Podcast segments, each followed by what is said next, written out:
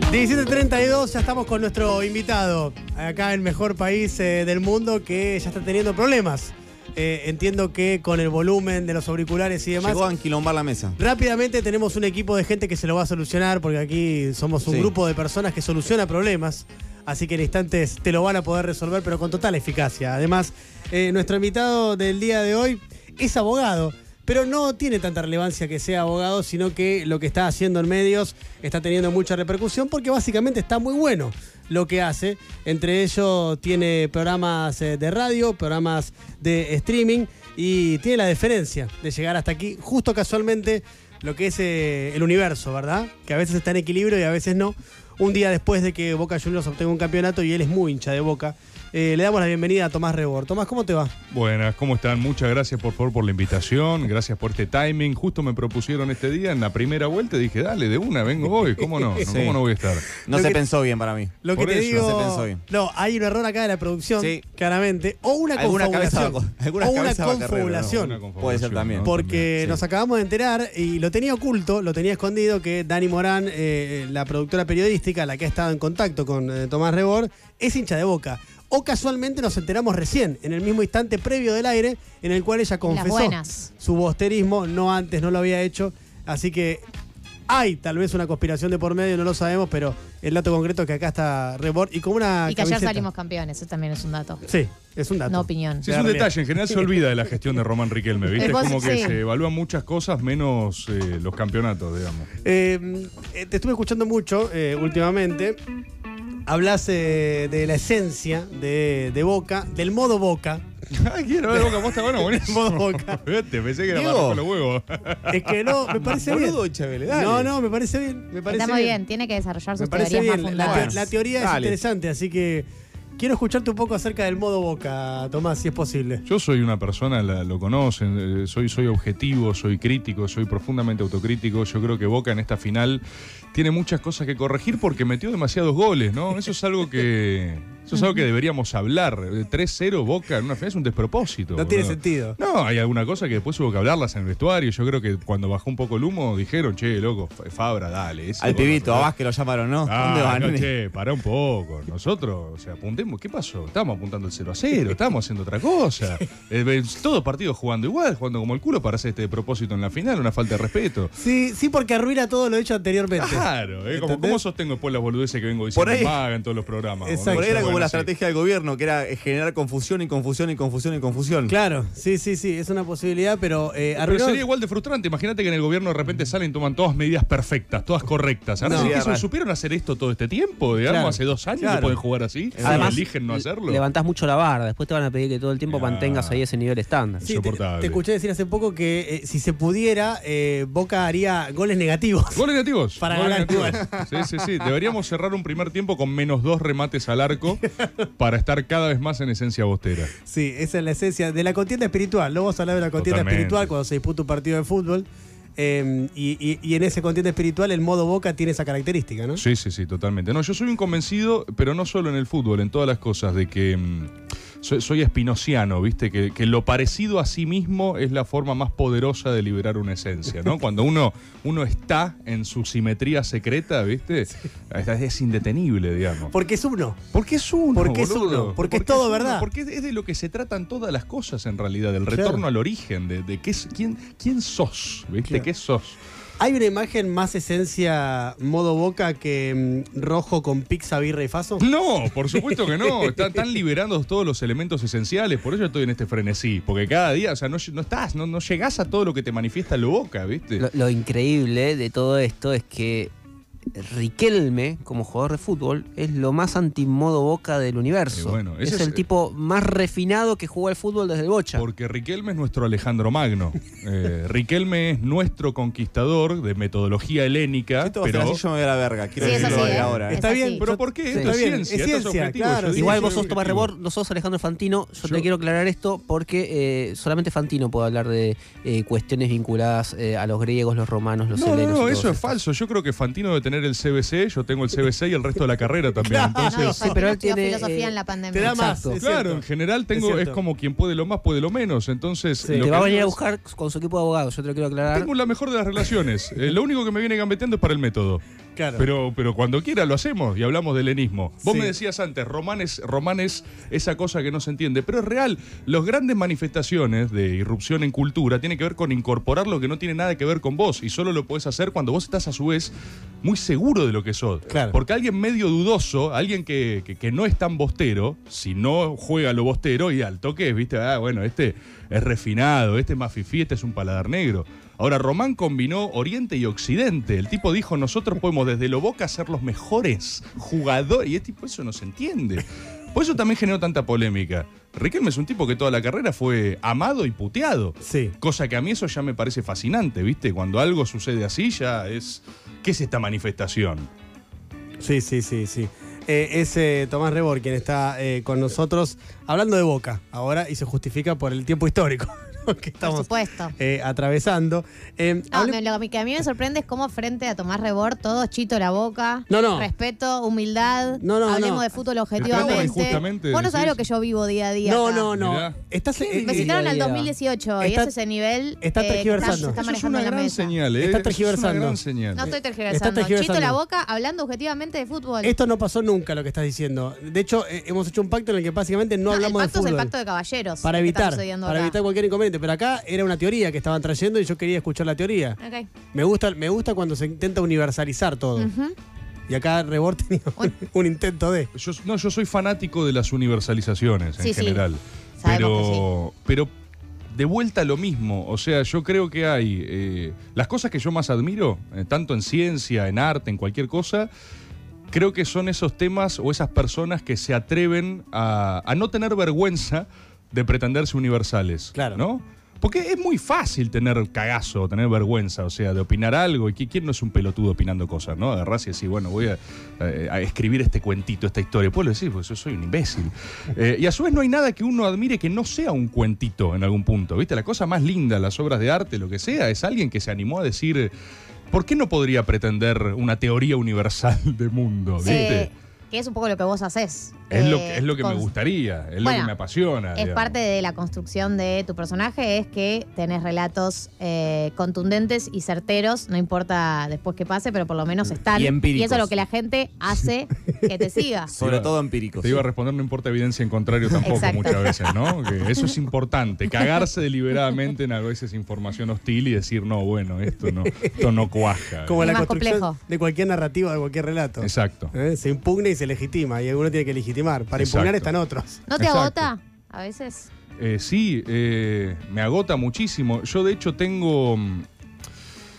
Yo creo que tengo una necesidad muy grande de extroversión, ¿no? De volcar para afuera, pero está compensado por algo que no, no se ve, que no ve nadie más que mi novia, digamos, hoy por hoy, te digo, mi gato, que es- atestigua cosas, digamos, eh, que es que si estoy todo el tiempo hablando para afuera, yo necesito encerrarme, ¿viste? Me pasa mucho, hablando fuera de joda, ¿viste? No por el timing o lo que sea, me pasa mucho cuando, por ejemplo, esto, ¿no? Que me proponen una nota o lo que sea.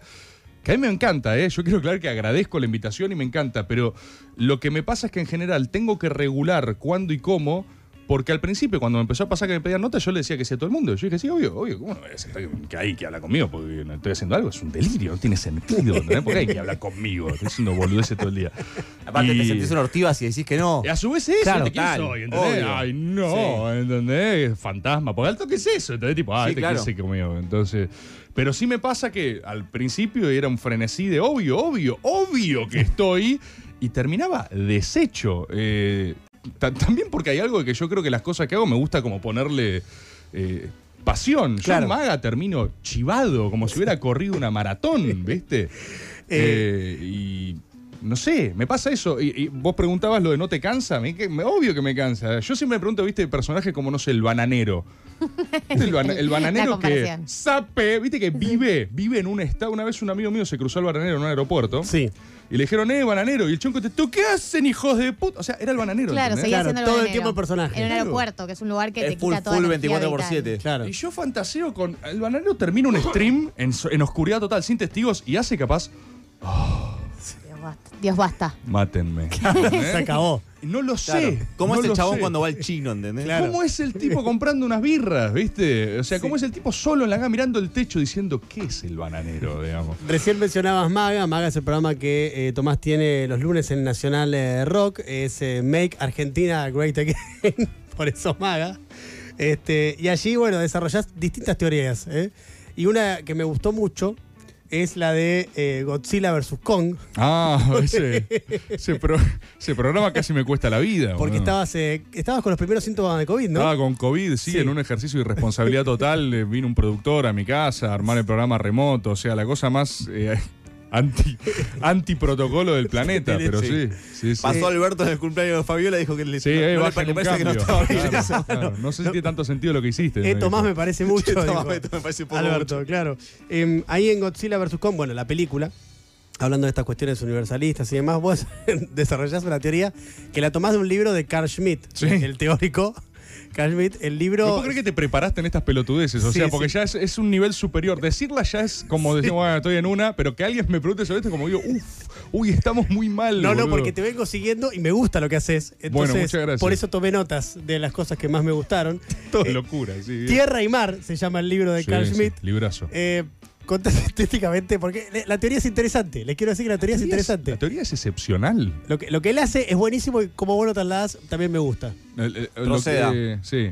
No, lo que hace Carl Schmitt, Carl Schmitt era un teórico nazi, ¿no? Esto también hay que decirlo. Después al tipo lo enjuician en Nuremberg y, y zafa. Es un teórico nazi, pero un libre pensador. O sea, momento con Alemania hundida post Primera Guerra Mundial, están todos recalientes. eh, no, sé, no sé grado de correctitud de esto que voy a decir, pero en esa época, en Alemania, ¿quién no era nazi? O sea, hay un breve periodo donde era tipo, uy, nazi, ¿entendés? Claro. Yo lo digo en ese programa, eran nazis como cuando Coscu dice Sí, ¿entendés? sí, O sea, sí, sí. Era algo con poco compromiso ser nazi. Después la cosa. Se complicó. era- no, adquiere un tinte eugenésico eh, completamente distinto, adquiere esta composición de la superioridad de la raza, ¿no? La racialidad, además de lo que, bueno, te, ya me voy a poner en política del Tercer Reich. Pero a Carl Schmitt lo revientan, lo mandan como al ostracismo, porque el chabón agarra y dice, che, yo no estoy tan de acuerdo con esto, ponele. Y el tipo ahí aislado eh, genera como esta teoría del mundo, que aparte es un cuento para su hija. Sí, para. O sea, Ánima. Ánima, Ánima. Eh, esto sí. no, no sé si lo dije, pero lo cual lo hace muy hermoso también. Es como un relato a su, a, a su hija, a su familiar, ¿viste? De contarle un cuentito de mundo. Eh, y el tipo hace algo que es. Divide la historia de la humanidad en relación a los elementos, ¿no? A los elementos fundamentales. Él dice: el comienzo de la historia del hombre es eminentemente terrestre, pero siempre hubo un contacto con el agua. Vos sin agua no tenés vida. Entonces él dice: las primeras culturas fueron eminentemente pluviales. Claro. Una cosa mesopotámica, ¿viste? Los imperios de esa, esa región hoy Medio Oriente. Y él dice, cambia la cosmovisión del hombre cuando se aventura al mar. Pasa de río a mar cerrado, eh, perdón, a lago a mar cerrado, digamos, ahí tenés la parte más helénica. Eh, y después directamente habla de lo que es el imperio británico. Y que el chabón asigna un acierto en algo que no, no- no lo dice en general la teoría política o lo que sea, porque uno se pasa discutiendo modelos de Estado, las ideas, las personas, pero dice es algo muy fundamental. Los ingleses fueron los mejores tipos que entendieron el elemento de su época. Los ingleses dijeron, ahora la que va es el agua. O sea, vieron algo que las potencias terrestres, las monarquías de la época, estaban completamente terrestres. Claro. Y a mí me vuelve loco cómo el chabón asocia elemento a de repente es un calificativo. Sí. Y el tipo dice, y nunca se iba a poner de acuerdo, lo- no sé, los calvinistas con los eh, alemanes, porque el Alemania era- era- todavía era muy terrestre, dice. Claro. Es fascinante lo de asociar el- los elementos a eh, la dirección política de un tiempo histórico. Totalmente. Bueno, eh, yo no lo digo en ese programa, yo en ese programa lo que hago es comparar eh, Kong con la idea de terrestre, porque es así toda la película, y Godzilla, que es el agua. Godzilla Claro. es completamente calvinista, ¿viste? O sea, Anfibio. Es anfibio, es liberal, es una cosa de la libera De hecho, eh, todo lo que es, si vos lo querés en, en materialmente, el calvinismo es, eh, tiene que ver con el liberalismo económico.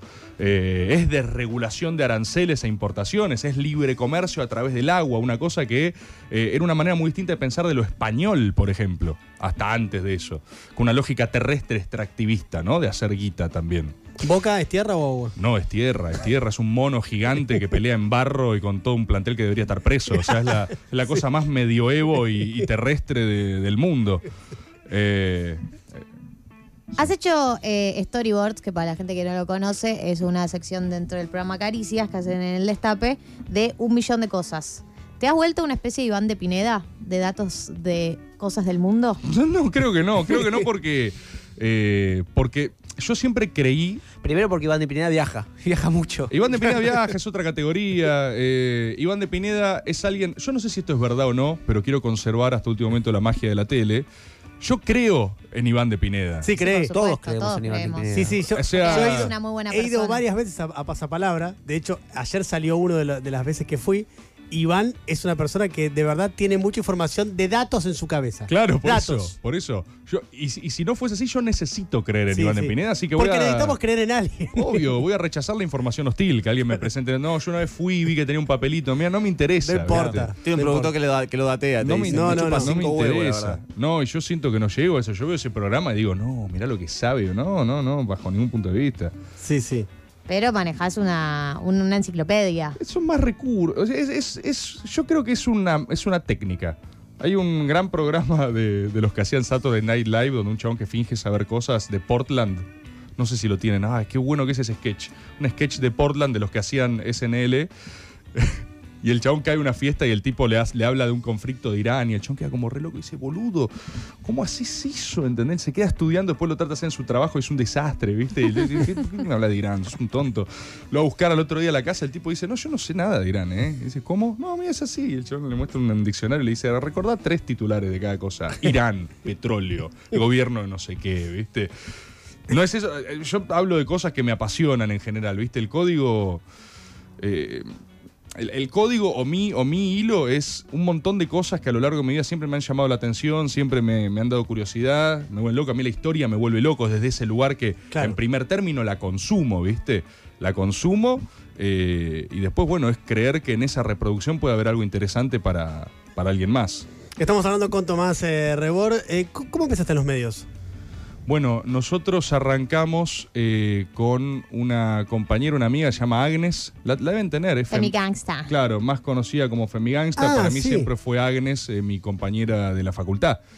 Eh, Agnes, y yo esto siempre que me preguntan lo digo, ella tuvo un enorme talento para juntar un grupo de personas que no se conocían y armó un programa de radio que fue Arroban Pero Hacen. Y empezamos a hacerlo ahí en el, en el Matienzo. Sí, claro.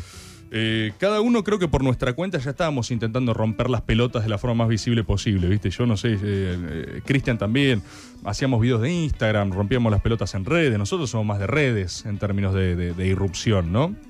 Eh, Elisa ya tenía un poco más de recorrido, había hecho radio alguna que otra vez, y bueno, ella nos junta porque intuye que había algo, alguna cierta ¿Todos compañeros de complementariedad. facultad?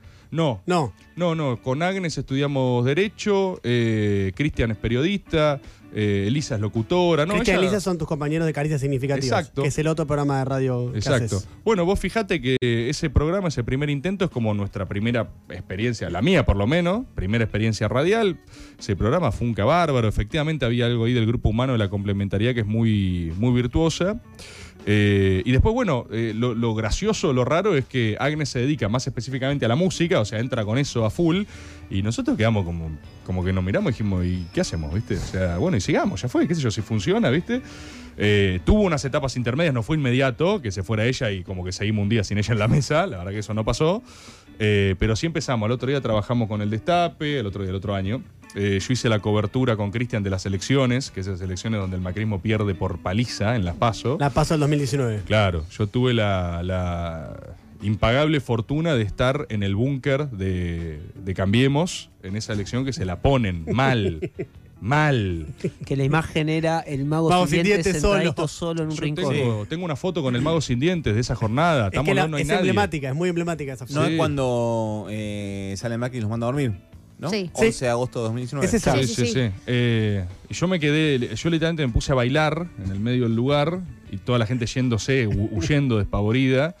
Y también eso fue como ¿Lo muy. te gusta bailar es real? ¿Cómo? ¿Que te pusiste a bailar es real? Sí, sí, sí, está, tengo, a ver, te- yo te- es como que te marco eh, hitos, por así decirlo, porque la verdad que fueron como, fueron peldaños. Sí. Ese momento fue un algo, ¿viste? Porque también es como que en ese momento éramos una apuesta del destape, éramos una cosa muy experimental, muy rara. Le- eh, hicimos desde la productora que armamos como una negociación por nueve programas, ¿viste? Era como algo rarísimo, no era eh, dennos una franja, era, mira, tengo esto casi enlatado, pero en, vivo, ¿viste? Eh, Caricias. eh, sí, veamos si funciona, la primera temporada de Caricias. Eh, y lo tiramos y medio que iban viendo. Era raro al principio también. Viste, el oyente de la etapa decía, "Ay, ¿qué les pasa? ¿Entendés? Había algo de eso. Eh, pero bueno, estas pequeñas cosas también generaban como mucha eh, diversión en ellos. eh, ¿Viste? El, el baile en el búnker de Macri es una cosa con la fiesta, con el- la música de Poxy Club, que obviamente fiesta en el búnker de Macri era y todo, de- Sí. de cayéndose a pedazos, desmoronándose. Eh, generó una cosa de tipo, bueno, hay algo, ¿viste? Sigan. Al año siguiente ya renovamos, ya con horario consolidado, incorporamos a Elisa, y ahí se termina como de, de armar, de asentar.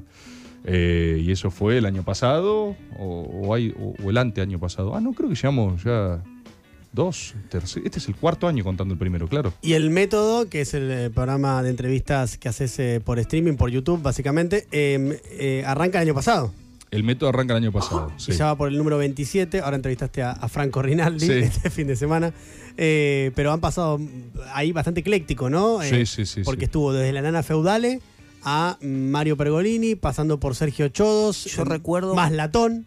Carlos Cora. Carlos Corach. Sí, que sí, me sí. pareció una entrevista eh, para la historia. O sea, el tipo contó, eh, se sintió muy cómodo en una mesa para contar cosas que probable- probablemente nosotros, muchos crecimos, otros laburaron y otros leímos mucho sobre el menemismo. Había mucha anécdota, mucho dato de cómo era el liderazgo de Carlos Menem que no lo sabíamos, lo intuíamos, pero no con ese nivel de precisión que lo contó Corach ahí con, con vos. Bueno, Sí, Iván sí. Jagroski, pero no pueden ser todos goles. Bueno, No, bueno, claro. eh, eh, tuviste que bajar. bache. La del africano es una nota excelente. es una nota, ese es top método para mí, la del africano. Iván Jaroski eh, es nuestro amigo, periodista, eh, y eh, en esa nota se descubre que tiene orígenes africanos. Claro, él es africano y viene de un pozo del infierno, excepcional. Porque la madre, ¿cómo es? La madre era la que Él es tenía. africano, él es africano. Lo va- ahora lo va a intentar tergiversar. Pero pará, como africano. Sí, él es sí, sí. africano. Él Eh, preguntale, está en el método, ahí, Ahí, él dice. ahí- ahí nos dimos cuenta. de bueno, la- no, De la no, parte de- blanca de Sudáfrica. no sé dónde, pero la mamá tiene origen africano. Él frena el método y dice, tengo algo que contarte, Tomás, soy africano. Y yo digo, no lo puedo creer. Eh, y a partir de ahí todo espiraló hacia Bahía Blanca. Eh, pero me, me gusta mucho. Vos me, me hablabas antes de la de Corach. Sí. Eh, Corach, eh, para mí fue hablar con, con la historia argentina. O sea, hay algo de eso que a mí me vuelve completamente loco. O sea, es política, es historia, es todo. Eh, El chiste que cuenta que contaba Menem de los monos. De los monos. Es Lo alucinante. Lo pasamos acá eh, Ah, en su mirá. momento. Eh, pero recordémoslo, era eh, que iba un. Eh, Menem contaba como un chiste. Menem contaba un cuento, una historia, en la cual eh, era, no sé si un vendedor de animales, de monos, ¿no? Andás de donde la refe, ¿no? Sí, de, de- sí. de Vietnam, de Camboya, boludo, no sé. Pero la anécdota es así: hay un vendedor de monos, hay una familia con un nene que quiere comprar un monito, estructura básica de chiste. Primero pregunta por el mono que más le gusta, no, ese es muy caro. Después pregunta por otro mono, también es muy caro. Creo que Corach usaba adjetivos del orden de lo rubio y fachero y blanco, ¿no? Sí, Y el último- sabe inglés. Sí, sí, el último mono era negro y feo. Eso son palabras de Cora. Yo no sé si atribuirle esa, ca- esa característica, pero me parece Era otra bien época, igual. sí, se podía decir que era negro y feo y no El último pasaba mono era negro y feo y Menem decía, cuando el nene llega a ese mono, dice, bueno, ya fue, qué sé yo, dame ese que está todo chuzo, ¿viste? Eh, y el vendedor de mono dice, no, no, ese no, no está en venta. Él dice, "Me- vos me estás jodiendo, o sea, pasé por todos los monos eh, prime del lugar, todos los top monos, te pregunto por el último orejón del tarro y me decís que no está en venta. Eh, y el del lugar le dice, no, no, porque... eh, perdón, esto, ¿qué sabe? eh, pregunta el nene, ¿qué sabe hacer, no? ¿Por qué no está en venta? ¿Qué es tan importante que tiene ese mono? Y el del lugar le dice, no, no sabe hacer nada, ¿eh? No sabe hacer absolutamente nada. Pero el resto le dice jefe. Claro. Esa anécdota era buenísima porque era para explicar. Y Menem dice, ese soy yo. Claro. Entonces es muy importante, es muy interesante ese tipo de liderazgo porque a diferencia de otros modelos donde vos ves una personalidad quizás más celosa de sus propias virtudes, eso te relatan la gente cercana a él, ¿no? Menem arrancaba por reírse, ¿no? De, o sea, su falta de conocimiento de preparación en un área de lo que recarajo sea, porque estaba muy confiado en tener al lado gente que, que le llenaba esas áreas. Eso es algo que me dijo una vez también Rafael Bielsa. Eh, él comparaba así una similitud entre Menem y Lula. Dice que hay dos tipos de liderazgo. Hay uno que es de equipo y hay otro que es política de pino. Vieron que el pino como vegetación es muy agresiva para lo que tiene cerca. El Sí. pino, si le tenés una planta al lado, la deprede, la liquida. Entonces él decía, política de pino es cortar la cabeza a lo que sea que te pueda llegar a hacer sombra. La de otros tipos son, yo quiero los mejores. Al revés. No quiero, quiero que, no, no, no que me hagan sombra, que todos me hagan sombra, que todos sean mejores que yo. Si mando yo, ¿viste? Claro. Como muy distinto eso. Y el, el método, em, ¿se te ocurre cómo? Como la idea de hacer un programa de entrevistas con gente que vos te genera curiosidad. Bueno, eh, el método tiene varias etapas. Hay una que. El método lo. lo- decirlo inventamos es un despropósito. Porque, en primer lugar, objetivamente, es eh, una copia de lo que hace Joe Rogan. No sé si lo vieron. Sí. Sí. Hay gente que método a método descubre que che, esto es igual a lo de Joe Rogan. Y yo o sea, puse una foto de Joe Rogan en la mesa. Eh, Boludo, tres ahí. ¿Eh? Claro, está, está ahí, está, está explícito, ¿viste? Pero. Porque a mí me gusta mucho una frase que no me acuerdo si era. Creo que es de Borges, hablando sobre Macedonio Fernández, que en un momento dice. eh, lo, lo imité hasta el más apasionado plagio. Dice, ¿no? Sobre Macedonio. O sea, él está hablando de Macedonio y dice, ¿cómo no lo voy a meter si es el mejor? Entonces hay algo ahí que a mí me gusta mucho también, esta misma como metodología de desnudar lo evidente. Mí me encantó lo que hizo. O sea, eh, ¿cómo no? Pero, pero o sea, con, con el homenaje correspondiente. Sí, digamos. sí, sí, sí, sí. sí. Eh, hay algo de eso también que Tommy, eh, que es la persona que opera, que arma el canal, que la vio también, eh, dice, che, esto es excepcional. Nosotros en realidad teníamos muchas ganas de hacer algo parecido a un late night. Viste que hubo una época donde todo era como, che, hacete un late night. Sí. Todavía tengo, me, me encanta ese formato, pero de repente fue el late night nunca llegaba, porque era una cosa mucha guita. Muy ¿viste? complejo para hacer en Argentina. Claro, sí. de repente empezabas a ver y lo hacías en la versión más eh, barata y era como, oh, Sí, sí. Y da muy especificado. casi impagable. ¿Estás ¿viste? seguro que con esto es el hecho? ¿Va a andar bien? Sí, va a andar Sí. bien, va Claro. Pero incluso así, ¿eh? Incluso la, la más verga es como que decís, boludo, o sea, no llegamos. Y de repente el método era, escucha, estos son charlas, ¿viste? Eh, y obviamente uno puede tener el punto de partida, decir quiero que sea parecido a esto, pero después es lo que vos hagas con el formato como cualquier cosa. Y también vamos a hacer el desagravio de lo que digo antes, tampoco que Joe Rogan inventó hablar a plano cruzado, ¿no? O No, sea, por eso. Tampoco personas. no es que hay un formato ahí que sea tan singular. No, lo que sí tenés es esta cosa de decir eh, que yo creo que es una que es una decisión, ¿no? Que es jugársela por algo que fue toda una discusión al principio también, ¿viste? De los Eh, tiempos. De los tiempos. Claro. Es agarrar y decir. Va a contramano de la, de la cuestión del vértigo. Exacto. Porque pueden durar dos horas, dos horas quince, dos horas veinte, una hora cuarenta. Depende de la entrevista lo que dé. No, y al principio fue toda una discusión, ¿eh? Fue tipo, bueno, hagamos notas, va a estar buenísimo. Al principio hubo dos discusiones fueron. La primera era la que da alguien, ¿no? No, por ahora no. En Ah. las radios, viste, Pero por lo general, Cero, cero eh, y media sí. pasa Ah, el. Que, ta- que- que conmemora una muerte. Cada Capaz uno, estaban desenchufando justo a alguien ahí de costado. cada uno conmemora una Uno de muerte. los igual. últimos koalas que había en el planeta acaba de morir, Sí. eso te avisa, pero Perfecto. quedan un par todavía. Es un homenaje silencioso, entonces. Sí. Eh, al principio había dos cuestiones. La primera es que yo venía de hacer algo más eh, lo que hago, más de humor, más estridente, más intentar, viste, eh, el- jugar con la banquina. Y entonces las primeras ideas era como, ah, vas a hacer notas, uh, ah, vas. Y yo, yo no quería hacer yacas, ¿viste? Yo no quería tener un invitado y tirarle un balde de moco en la cabeza y de repente decir, ah, ja, ja, ¿cómo te sentís ahora, la reta? ¿Entendés? Tipo, no, ¿entendés? Como. Digo, no, no, no tengo ganas de hacer eso, no tengo ganas de producir un evento de incomodidad, te van a hacer un buen producto. Eh, y la segunda era, bueno, ¿cuánto van a durar? Media hora, 40 minutos, ¿no? Largas, 40 minutos. Y yo decía, ¿y si duran tres horas? Claro. Y ahí es como, bueno, ¿por quién poronga las va a ver? Esa discusión existió, ¿eh? ¿Quién poronga las va a ver? Eh, y bueno, eso es algo en lo que yo siempre, yo estoy convencido de esto, que, que- que el, el algoritmo, está todo bien con el algoritmo, pero yo creo que lo que vale es un buen producto. Sí, definitivamente. Si vos haces un buen producto, Es así. el algoritmo te puede cagar más o menos, a veces te achura, te corta las piernas, te rompe las pelotas, te, te- ¿viste? te boicotea. Pero hay algo a lo que no se le ha inventado la vuelta, que es la recomendación, que Sí. es que alguien lo vea y diga, che, esto es buenísimo, que pasa por otro lado y otro se conmueva también. Y para mí medio que se trata de eso, ¿viste? Es así. Porque si no te volvés loco, si vos... eh, Sí, si te pones a pensar eh, qué es lo que vos creés que va a rendir, te volvés loco. es un camino equivocado. Y esto lo digo como alguien que durante muchos años, vos- yo te nombré a Roban pero hacen, pero podría haber arrancado antes. Eh, yo como pibe eh, con internet quise hacer videos y boludeces muchos años antes de que alguien los viera. Claro. Y la realidad es que mi brújula era la misma en ese momento que ahora. Yo en ese momento... eh, a ver, si te dejas llevar por lo que está pegando, enloqueces. O esa era mi sensación. Claro. Las pocas veces que quise hacer como un contenido para insertar en el tema del día, el resultado en lo que yo después sentía intestinalmente era, era desagradable, me sentía corriendo atrás de una pelota, me sentía viendo si tenía un me gusta o no me gusta. Y de repente dije, para, o sea, voy a cambiar la lógica, voy a hacer lo que a mí me divierte, lo que yo siento que está bueno, lo que yo creo que vale algo. y cuando vos te enfocás en eso, que no digo que sea sencillo, ¿eh? porque, no sé, ahora estamos hablando acá en la radio, no sé, me están haciendo una nota, pero la, la mayor porción de mi historia era, era hacer un video que no lo vea nadie y ver notas a otros, ¿viste? No, y además en Eh, este momento hay 6 millones de pibes haciendo videos que, Sí, que no ve nadie. exacto. Y que no los ve nadie. Y Claro. vos decís, ¿para qué poronga hago esto, boludo? Obvio. Y había muchas discusiones en esa época también, ¿viste? Ponele, no, eh, no, no pongas tu nombre, ponele mm, el pelado peronista, ponele, ¿viste? Lloro. Ponele el negro peroncho voz grave, ¿viste? Yo decía, pero no quiero hacer eso, boludo. O sea, yo quiero ser yo, no quiero, no quiero estar encorsetado en algo que el día de mañana.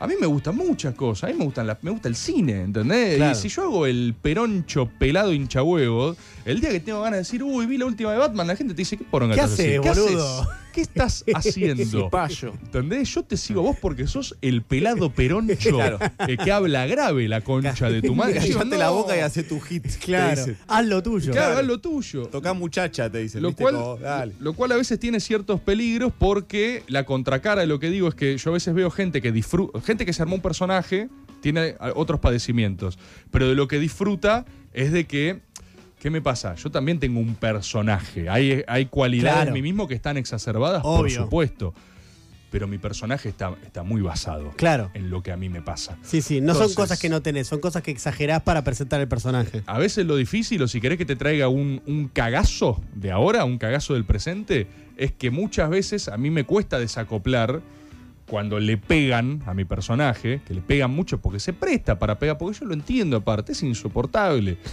Entonces, a veces me cuesta como desacoplar, tipo, che, me están bardeando a mí. tipo, capaz ahí si fuese el negro peroncho pelado, es tipo, hey, sí, sí, obvio es un boludo el negro peroncho pelado. Yo no soy eso, yo soy sofisticado. Claro, porque esto es más rebord. Claro. Y acá soy yo. Pero bueno, está bien también, qué sé yo. Es parte de. También es entender que uno como receptor a veces de algunas cosas eh, le- lo, ve, lo lee o lo, as- o lo asigna con otra gravedad. Y uno ha estado del otro lado y has tirado una puteada al aire y es, es despreocupado, ¿no? Sí. El lugar desde el cual uno lo hace. Lo cual no significa que esté bien. Pero uno a veces opina Sí, en un mar de opiniones y, la, ot- y del, del otro lado el receptor dice, vos estás hablando de mí, de lo que yo soy todo el tiempo, no un rato al día, ¿viste? Eh, para cerrar, hay algo que armaste, creo que la semana pasada, la anterior, que es eh, una metodología, según vos, científica de hecho, Sí, sí, sí. que tiene que ver toda con la metodología científica de. Tomás Rebord. Sí, sí. cómo Ya arma, se está agotando, ¿no? Claro. Ese recurso un poco, tipo, hay, hay un límite. cómo arma eh, sus frases el presidente de la nación. y entonces hay, hay tres columnas, ¿no? Una Sí. es día de tu nacimiento, la otra es mes de tu nacimiento y la Sí. otra es último dígito de tu DNI. Sí, En día de tu nacimiento, obviamente hay 31 porque son 31 días, el mes de tu nacimiento son 12 y el último dígito de tu DNI son eh, 10 porque se cuenta el cero. Entonces el mío, que es 8 de octubre del. eh, de- 8 de octubre de. eh, yo termino con cero, mi DNI. La frase de Alberto sería. CFK viene de la selva como los indios porque acá mando yo. bueno, lo cual notarán que es muy preciso, Sí. ¿no? Es muy preciso. Es muy Claro, muy preciso. preciso. Tranquilamente lo podría haber dicho Alberto. ¿Puedo hacer el mío? Quiero hacer el mío. Decime. 15 es mi fecha de nacimiento. Sí. Mes al- 11, noviembre, Sí. y termina en 1 mi DNI. El tuyo es Lilita Carrió es una argentina europeísta, como yo siempre digo, es perfecta. La frase es perfecta y aparte Carrió es europeísta. Es- Por eso es perfecto. Pero Totalmente. todas son perfectas, ¿eh? O sea, pueden probarlo, la- pueden probarlo las veces que quieran. ¿Cuál es el tuyo, Tomás? Eh, yo soy del 6, 6 del 7, 6 de julio. Sí, De, y mi DNI es, termina en 7. termina en 7. Sí. No me la acuerdo, aparte. Elon Musk Elon Musk. me hace acordar Ah, a sí. Víctor Heredia y es por eso que uso bigote. Lineal. Razonamiento lineal, es como perfecto, verán. es perfecto y además es interesante entender cómo el presidente construye sus frases. Sí. Eh, Rafael, 28 días de nacimiento, 6 o junio al mes. Y el último número de DNI es el 2. eh, el ministro Culfas es la solución definitiva a la suba de precios. Aunque Cristina diga otra cosa. Es, es sí, perfecto. Boludo, es impresionante. Es, Es ciencia. perfecto. Es ciencia. Es ciencia. Galia Bolaski. 11, Sí, 5, sí. 6. Vladimir Putin debe abandonar su actitud belicosa y favorece a los ricos. Ok, también. Claro, boludo, porque está. Sí. Bueno, los oligarcas. Están tan tocando con los oligarcas. Claro, Claro. están los precios ahora con lo que hace por su actitud Claro. belicosa. Claro. Es infalible. infalible. Completamente infalible. Sí, ese lo hicimos en par en la mano con Sí, Luquita. con Lucas Rodríguez. Sí. Sí. Eh, bueno, si quieren, eh, lo pueden escuchar en Nacional Rock a Tomás eh, Hoy. los lunes. Claro, ahora voy para allá. a 20 la noche, horas. A las 20 horas. Lo, quieren- lo pueden buscar en Spotify. Ahí También. ponen Maga y les va a aparecer. Eh, el capítulo siempre de los lunes. eh, y también lo pueden hacer en el método. Si quieren, van a YouTube, ponen el método y les va a aparecer cualquiera de los capítulos.